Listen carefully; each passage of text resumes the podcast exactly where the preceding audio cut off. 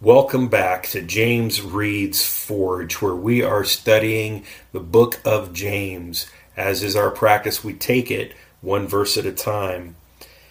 The book of James, we have learned, can be thought of in terms of tests. Tests given for really the life of the believer. Remember, we made the illustration at the very beginning that we know a person is alive because they move and they breathe and they talk. And we see motion in a person and we know that they are alive, but that it doesn't work the other way around. In other words, it's not working and moving and talking and acting that brings life, but rather the fact that the person is alive brings these actions. And so it is with the Christian life. When you are spiritually alive, good works will result. And we thought of the book of James in terms of a test of faith. We covered that. Test of obedience was also in the first chapter, followed by the test of true religion, also in the first chapter. And then as we started chapter two, we talked about the test of brotherly love and how we should treat one another. Now we get to our fifth test in the book of James, the test of good works. That's why I bring up at the very beginning, at the very onset, that it is not the works that brings salvation, but the fact that a person is saved will produce good works. We're going to be reading chapter 2, starting in verse 14. I'm going to take it down through verse 20. And here we go. The Word of God. What does it profit, my brethren, if someone says he has faith but does not have works? Can faith save him? If a brother or sister is naked and destitute of daily food, and one of you says to them, Depart in peace, be warmed and filled, but you do not give them the things which are needed for the body, what does it profit? Thus also faith by itself, if it does not have works, is dead. But someone will say, You have faith, and I have works. Show me your faith without your works, and I will show you my faith by my works. You believe that there is one God, you do well. Even the demons believe and tremble. But do you want to know, O foolish man, that faith without works is dead?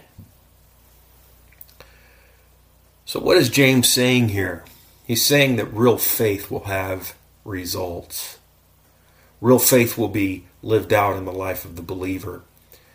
Faith will be backed up by the proof that it is present in a person. If there's no proof, there's a real good chance that the vessel is empty of faith. And to be clear, what we're talking about here is saving faith faith in Jesus Christ. Think of it this way Imagine going down to your local store or wherever you might go to get such a thing and you're and you're going to go get your favorite uh, soft drink. Um, for a long time uh, mountain dew was my favorite soft drink. Um, the older you get the more you have to kind of slack off of those things and you find out they're really not all that good for you. But just go with me for this illustration. You'll you'll understand i'm sure. So maybe it's Coke or Pepsi or whatever it is that you like. And you go down to the store and you want to go buy your drink, and it's in a can, so you can't see what's inside. So you get your can of Pepsi or Mountain Dew or Coke or whatever your favorite drink is, orange soda. You pop open the can, you pour it into a clear glass, but all that comes out of the can is water. Well, you would probably come to the conclusion that the label on the outside and the contents of what's on the inside don't measure up to each other. In other words, I paid for orange soda or I paid for Mountain Dew and I'm getting water out of this can. It's the same case with faith. Faith is given to us. It is received by us all because of Christ alone, his work of grace alone. And James' point here is not that salvation requires work, but rather real faith will result in an outcome that backs it up. Faith will be lived out in the believer's life, in the believer's thinking, in the believer's words and actions. And you will live out your life in Him through His power and because of convictions that were brought on by the Holy Spirit. And I just want to pause here because this is so misunderstood. In fact, I've shared my personal life and testimony with folks, and I have shared with folks that, you know, I really didn't know Christ. I really and truly wasn't living for Him. my heart was not right. And people will say, "Yeah, but but I've known you. you were a church boy. You were a quote unquote good boy. You were a good guy. You always treated people correctly and you you did the right things and you were basically a good guy and I could tell that you were a Christian because you did good things. I want to be careful here, folks. This is all about the condition of the heart. Sinners can do what the world would say are good things. Let's face it. When we do something as simple as helping out a neighbor or um, simply obeying a traffic law or something like that, those are good behaviors. That doesn't mean that you are genuinely a Christian that you have been reborn from the inside out. I hope this makes sense to you. By the world's standards, there are lots of people who are good. And I would even argue that sinners can do things that are beneficial for their fellow man. We see it all the time. That doesn't mean that they are saved it doesn't mean that they're even doing these things with the correct motivation. So the Christian does good works, and it is all about the motivation that is different. No longer am I doing things for a selfish reason or a selfish motivation, but I'm doing these things because there's been a love that was placed inside of me. And when it happens, dear friends, you will know it because you, if you're honest with yourself, you know you don't have that kind of love. You don't have that kind of giving heart, giving attitude. You don't have that servant's heart. That had to come from somewhere outside of yourself. And it's truly a supernatural thing that the Holy Spirit does in the heart and in the mind of the believer. So, I want to contrast James with Paul just a little bit here. Paul stresses acceptance with God wholly by grace through faith in Romans. And James presents here the continual evidence before men of what you could think of as that initial transaction. And I've made reference to these scriptures before, but Ephesians chapter 2, verse 8 through 9, if you read those, we can see that these concepts are actually brought together. So, Paul and James are not contradicting one another when it comes to salvation, they are complementing one another. James is giving a hearty amen, if you will, to Paul, saying, Yes, it is by grace through faith that we are saved. And when that happens, there's going to be an outcome that happens in your life. Salvation is free by faith in Christ alone. And it's because of him, it's because of his grace. That's what Ephesians 2 8 and 9 tells us. The proof to others that a change has taken place inside of you is the lived out faith in actions or works. I sincerely hope that this makes sense to you because if you get this wrong, you can fool a lot of folks and you can really fool your own self. You can fool your own self. See, faith is not simply believing. That's not what we're talking about because, as James points out here, he says, listen, even the devil believes. Even the demons know that there's only one God and they tremble. But we know demons are not saved. The devil is not saved. So, examine your heart. Examine your heart, dear Christian. Make sure your motivation is right. And if you happen to be listening to this and you are a non believer, examine your heart. Friends, you can go to church every day of the week. You can be involved in your church. You could be a Sunday school teacher. You can be involved in every activity that there is to be involved in. You could give all your money away. You can uh, sacrifice your life for the poor.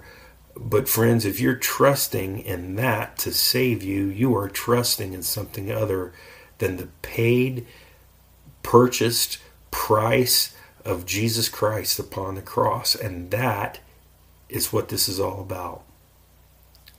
So as we move on, we're going to read verse 21 through 26, verse 21 through 26, where we are going to see Abraham being used here as an example. James says, Was not Abraham, our father, justified by works when he offered Isaac, his son, on the altar?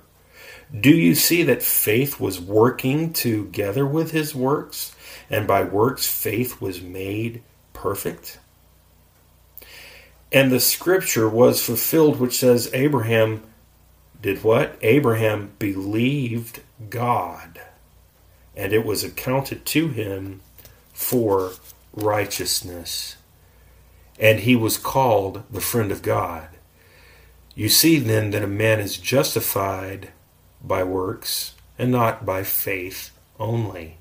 Likewise, was not Rahab the harlot also justified by works when she received the messengers and sent them out another way? For as the body without the spirit is dead, so faith without works is dead also. James uses Abraham as a model for these Jewish Christians because they would readily identify with their father Abraham. In fact, he says, Our father Abraham. The idea here is that Abraham lived according to God's plan, not to gain salvation, but out of a response that his faith was real.